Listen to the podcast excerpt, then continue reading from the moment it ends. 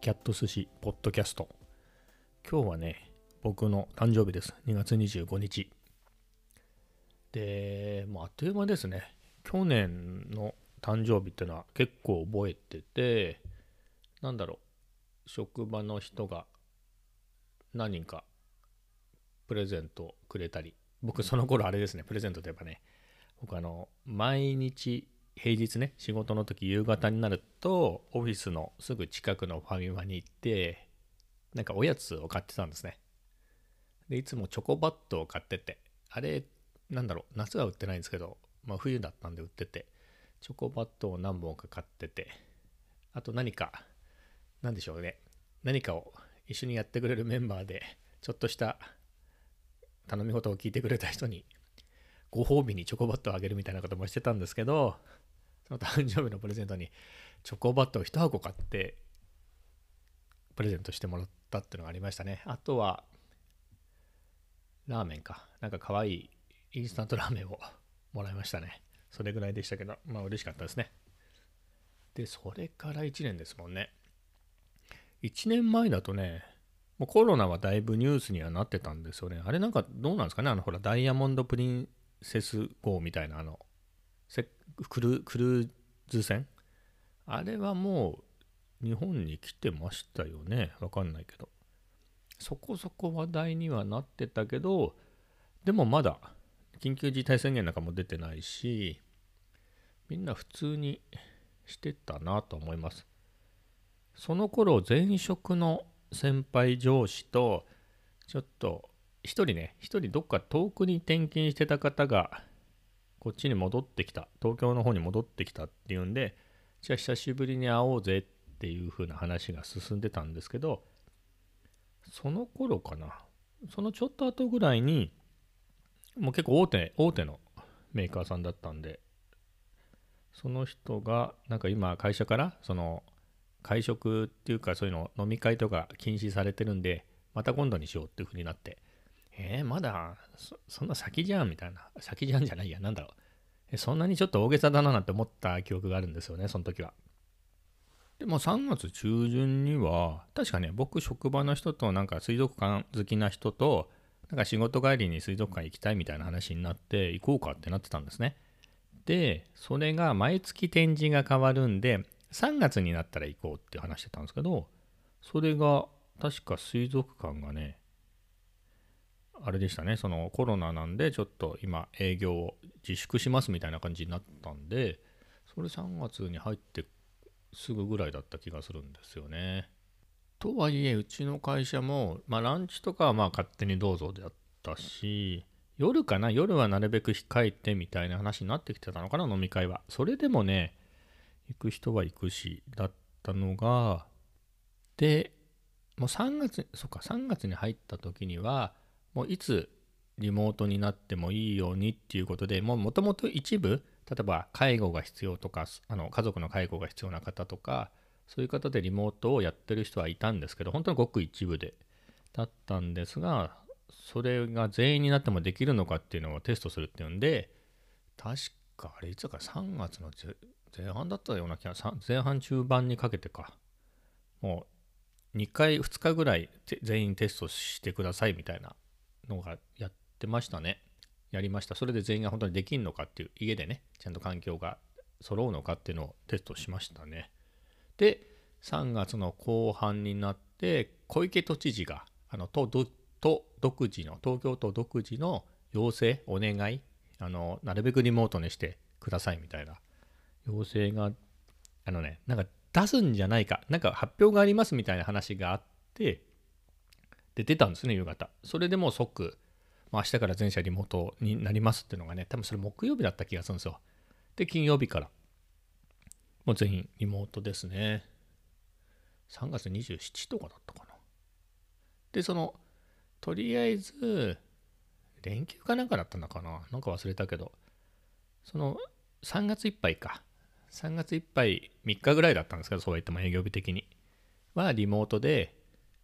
あと追って連絡しますみたいな形になってたんですけど、まあ、うちうちの多分2週間ぐらいはリモートになると思いますみたいな話はうちうちにあのマネージャーから聞いてました。でそれがねそんで4月の前半ぐらいですよねすぐぐらいに緊急事態宣言が出るってなって1ヶ月緊急事態宣言でしたよね確か。ってなったんでまあ当面リモート継続しますっていうような連絡があってで休業保障が出る出ないみたいな、まあ、出るっていう話になったので休業ですね。確か4月の中旬ぐらいから5月いっぱいぐらい休業してましたね。最初はね1ヶ月だけって話だったんですけどまあでもその1ヶ月とかってねあっという間に過ぎていくっていうのは小学校とか中学校のね夏休みでもう経験済みだったので何か新しいことをしようと思って始めたのが動画ですね。動画の撮影で。そうかでも YouTube にアップするようになったのは休業明けですけどね。まあとりあえず動画を撮って編集して、まあ、それを最初インスタに上げるみたいなことをやってあとはその動画もその何を使っていいかが分かんなかったんで iMovie は使ったことあったんですけどあれではそう大したこと僕にはできないなと思ってもうちょっと本格的にっていうので僕が仕事で Adobe Creative Cloud のコンプリートプランを契約してもらってたのでそこにプレミアプロと After Effects が入っててどっちがどっちか分かんなかったんでググったけどどっちも動画に使えますって。でどっちかっていうと短いやつは After Effects みたいな、まあ、僕の何でしょう理解が理解力がなかったせいなんでしょうけど最初アフターエフェクツの方を試しましたね。それでアニメーションをやったりっていうのを始めてそこからなんかでも普通の動画だったらプレミアプロの方なんじゃないかと思ってプレミアプロをダウンロードしてそっちも使い始めてでしたね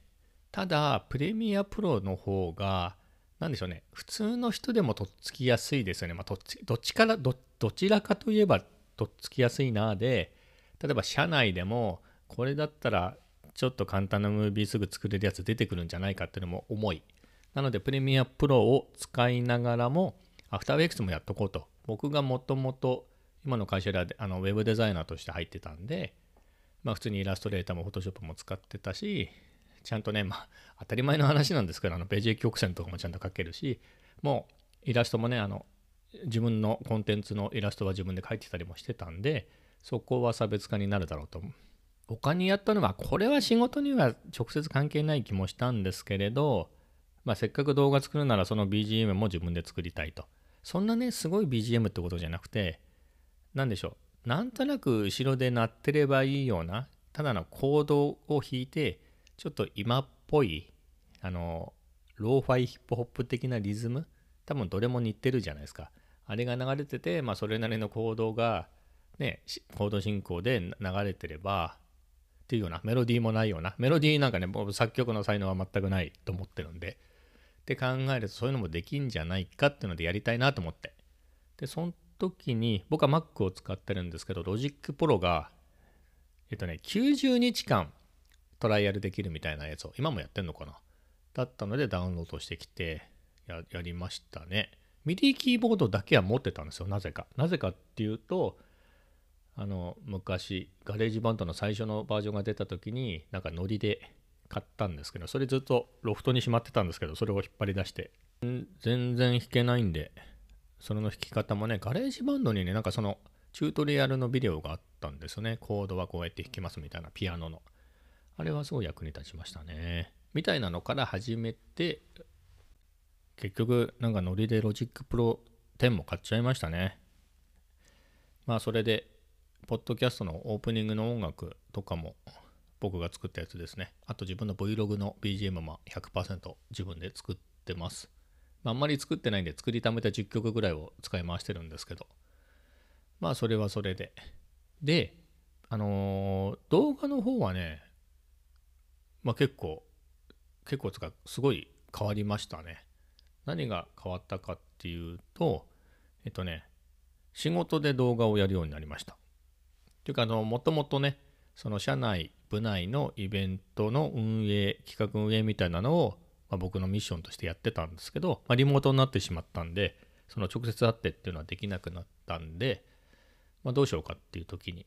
まあ、このリモート時代の新しいそのやり方を考えてくれって言われて、でね、最初はね、そうは言っても、まあ、ライブ配信でやればいいじゃんみたいなことは言われてたんですね。で、すでに他の部署っていうか前社の社員向けのメッセージをみたいな場があってそれはライブ配信だったんですね。まあそこはま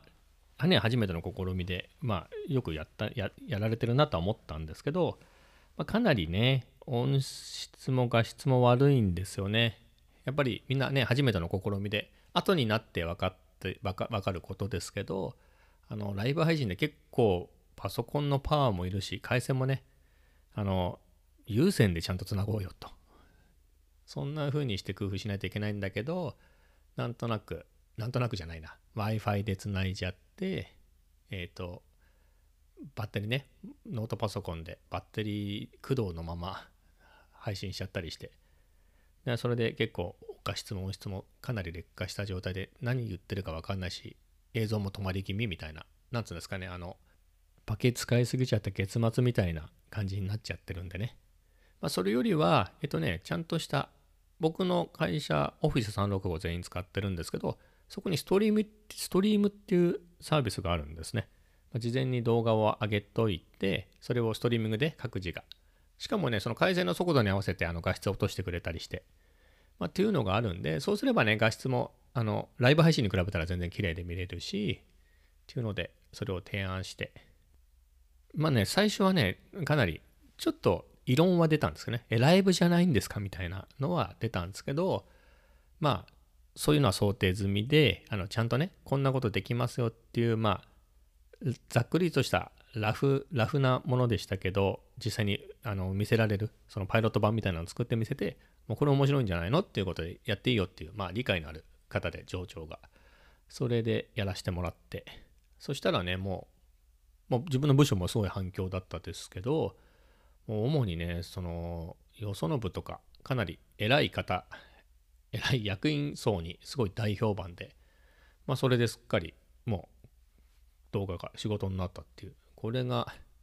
この1年、誕生日、前回の誕生日と今回の誕生日で違うことですね。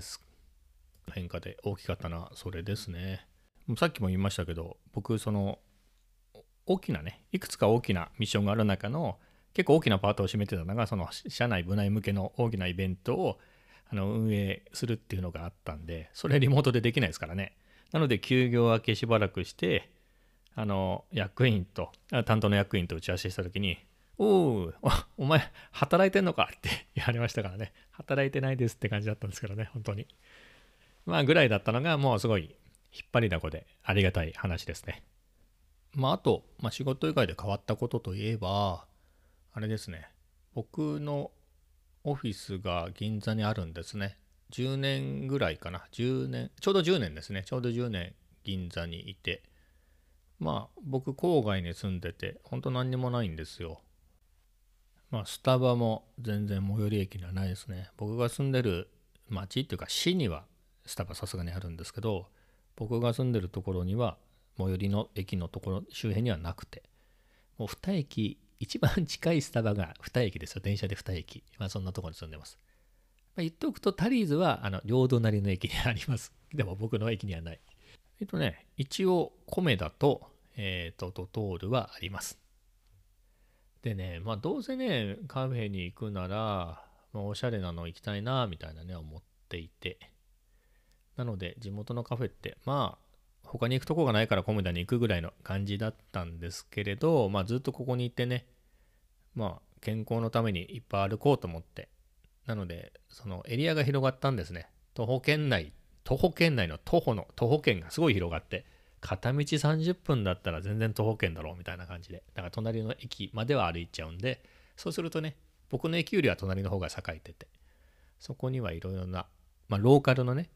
チェーンじゃないようなカフェとか喫茶店みたいなのがあってまあそういうところそういう発見があって今までだったら行かなかったようなところに行ってまあ行ってみるといいんですよね結構ユニークでユニークっていうほどでもないですけどまあ普通なんですけどまあ結構気に入って毎日ローテで通ってます。そういう発見があったのも良かったですと。あと僕写真が好きで結構取り歩いてたんですけど、銀座なんかね、もう本当にスーパーカーとかね、もう本当にランボルギーニ、アベンタドールとか、ウラカンとか、フェラーリ、フェラーリもね、カリフォルニアだったらいくらでも止まってるみたいな感じだったんですけど、まあ、全然ないですよね、僕の周りには。郊外ですから、全然ない。まあ何撮るんだよって感じで昔ねほんと写真撮り始めの頃家の近所で撮ろうと思っても全然何も見当たらないみたいな感じだったんですけど、まあ、1年ねもうじっくり腰を据えていつも地元にいるってなるとねもう結構何ですかね。見えるものが変わってくるっていうか本当高台から見下ろした小学校の校庭だ校庭が面白いなと思ってみたりなんかなんてことのないものが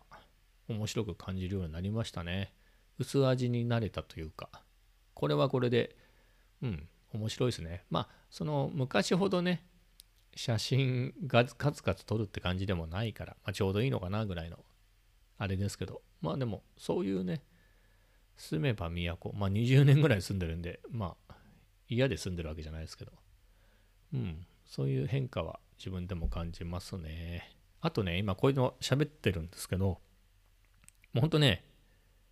車が通らないですよね僕のところ。なんか奥まったところにあって車持ってる人もちろんいますけどいっぱいいますけどそんなに車が通らないんですね。宅急便とかゴミの収集ぐらいしか。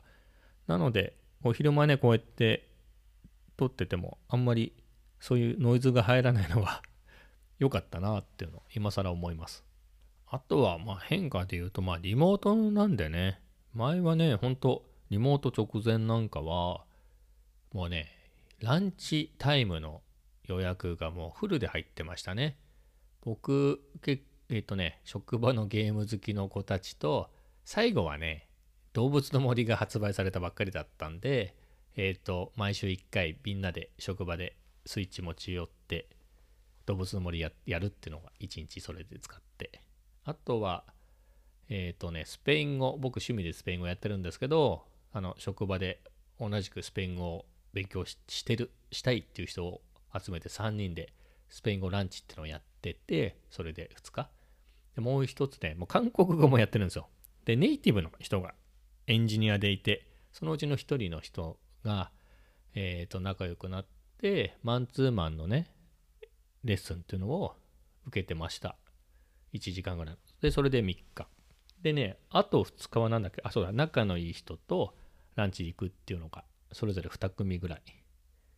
それで5日ね、フルでランチタイムは埋まってましたからね。まあそんな感じで楽しくやってたのが、まあ一切ないですよね。まあね、韓国語の方は、そのその方はね、もうずっとリモートだっていうんで、あの帰国されたんですよね。帰国されちゃったんで、もう今はチャットの、文字のチャットのみのやり取りになっちゃいました。スペイン語の方は、えっ、ー、とね、緊急事態宣言が出る前は、ちょっとランチでみんなで集まってっていうのはたまにやったんですけどね、ディナーしようとか言って。それはあったんですけど、今、緊急事態宣言も出たしで、あとはその前ぐらいから、あのー、社員同士の会食も控えてくださいっていうことになったので、もう本当のテキストのみになっちゃいましたね。ゲームはね、最初の頃はやっぱり週1で動物の森やってたんですけど、まあ結構、ほとんどの人がやらなくなっちゃったんで、もうやってないですと。まあその辺は大きな変化ですね。まあスペイン語に関しては、えっと、クラブハウスであの実際に喋る練習ができるようになったんで、まあ勉強っていう点では良くなりましたね。まあそこが大きな変化かな。まあそんなことで、この1年を振り返ってみました。来年は、来年、1年後本当どうなんでしょうね。1年後。これもし普通に収まってみみんなが何事もなく何事もないなんてあんのかな何事もないみたいなことになったら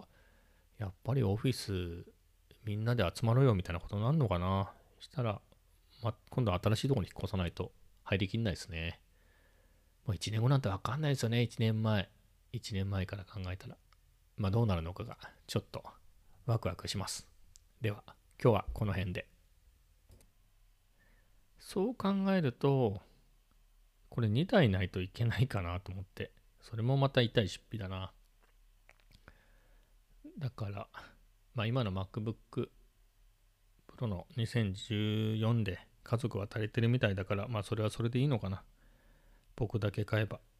それで何やるかっつうと、まあ動画の編集はね、僕今、今のところフル HD で、あの、やってるんで、そんなに厳しくはないんですけどね。ただ、あのストレージがね、さっきも言った通り足りなくて、まあ、データはあの外付けのサムソンの T5、1TB の SSD にデータを移してるんで、そこはいいんですけど、アプリがもう入んないんですよね。Adobe CC も結構ね、いっぱい入れてるんですよね。イラストレーター、Photoshop、プレミアプロ、オーディション、えっ、ー、と、アフターエフェクツ。まあ、他に、えっ、ー、と、ファイナルカットプロ10。なんで2つ入ってるかというと、まあ、あのプライベートと仕事でアプリ分けてるとか、いろいろあって、前はね、あの X コードとか入れてたんですけど、まあ仕事であのどうしても必要なわけでもないし、のあのアンインストールしちゃったんですけどね、あれでかいんで。でもそういうのもね、また入れていろいろやりたいなとは思ってるんで、まあ、今ね、本当ストレージの容量が全然足りなくて、あの内蔵のやつにしか入れられなかったりするんですよね、アプリがね。そうじゃなければ、まあ、外付けの速い SSD に入れとけばいいんでいいんですけど、それができないので、まあ、やりたいこともできないっていうのがあって、また新しい Mac とか買ったら、ガンガンコードを書いてみようかなっていうのも思ってます。するとね、まあ、いろいろつながってきて、あの、どんどんどんどん雪だるま式になるんですけど、そんな M1Mac とかね、4K の動画がサクサク編集できるって聞くと、僕のね、一応今使ってるデジカメは、メインで使ってるのは、全部、ね、4K で撮れるんですね。4K で撮影できるんだけれど、そのメインの EOSRP が、あの 4K がかなり制限があるんですよね。その、これかなりね、ああの、オートフォーカスなんか賢くて速いし、正確なんですけど、その 4K 4K 撮影の時にそのオートフォーカスの方式が変わっちゃってなんか遅いしすごい遅いんですよね迷うしそういうオートフォーカスのモードになっちゃうんですよね。それしかできなくて。あとねクロップされちゃってあの本来の価格で撮影できなかったりっていう結構その辺の制限もあって、まあ、せっかくねもし M1Mac に買い替えて 4K がサクサク編集できるなら動画も 4K でやりたくなるなっていうのがあって。そうなるとデジカメもまた去年買ったばかりなのにまた買い替えなきゃなとか。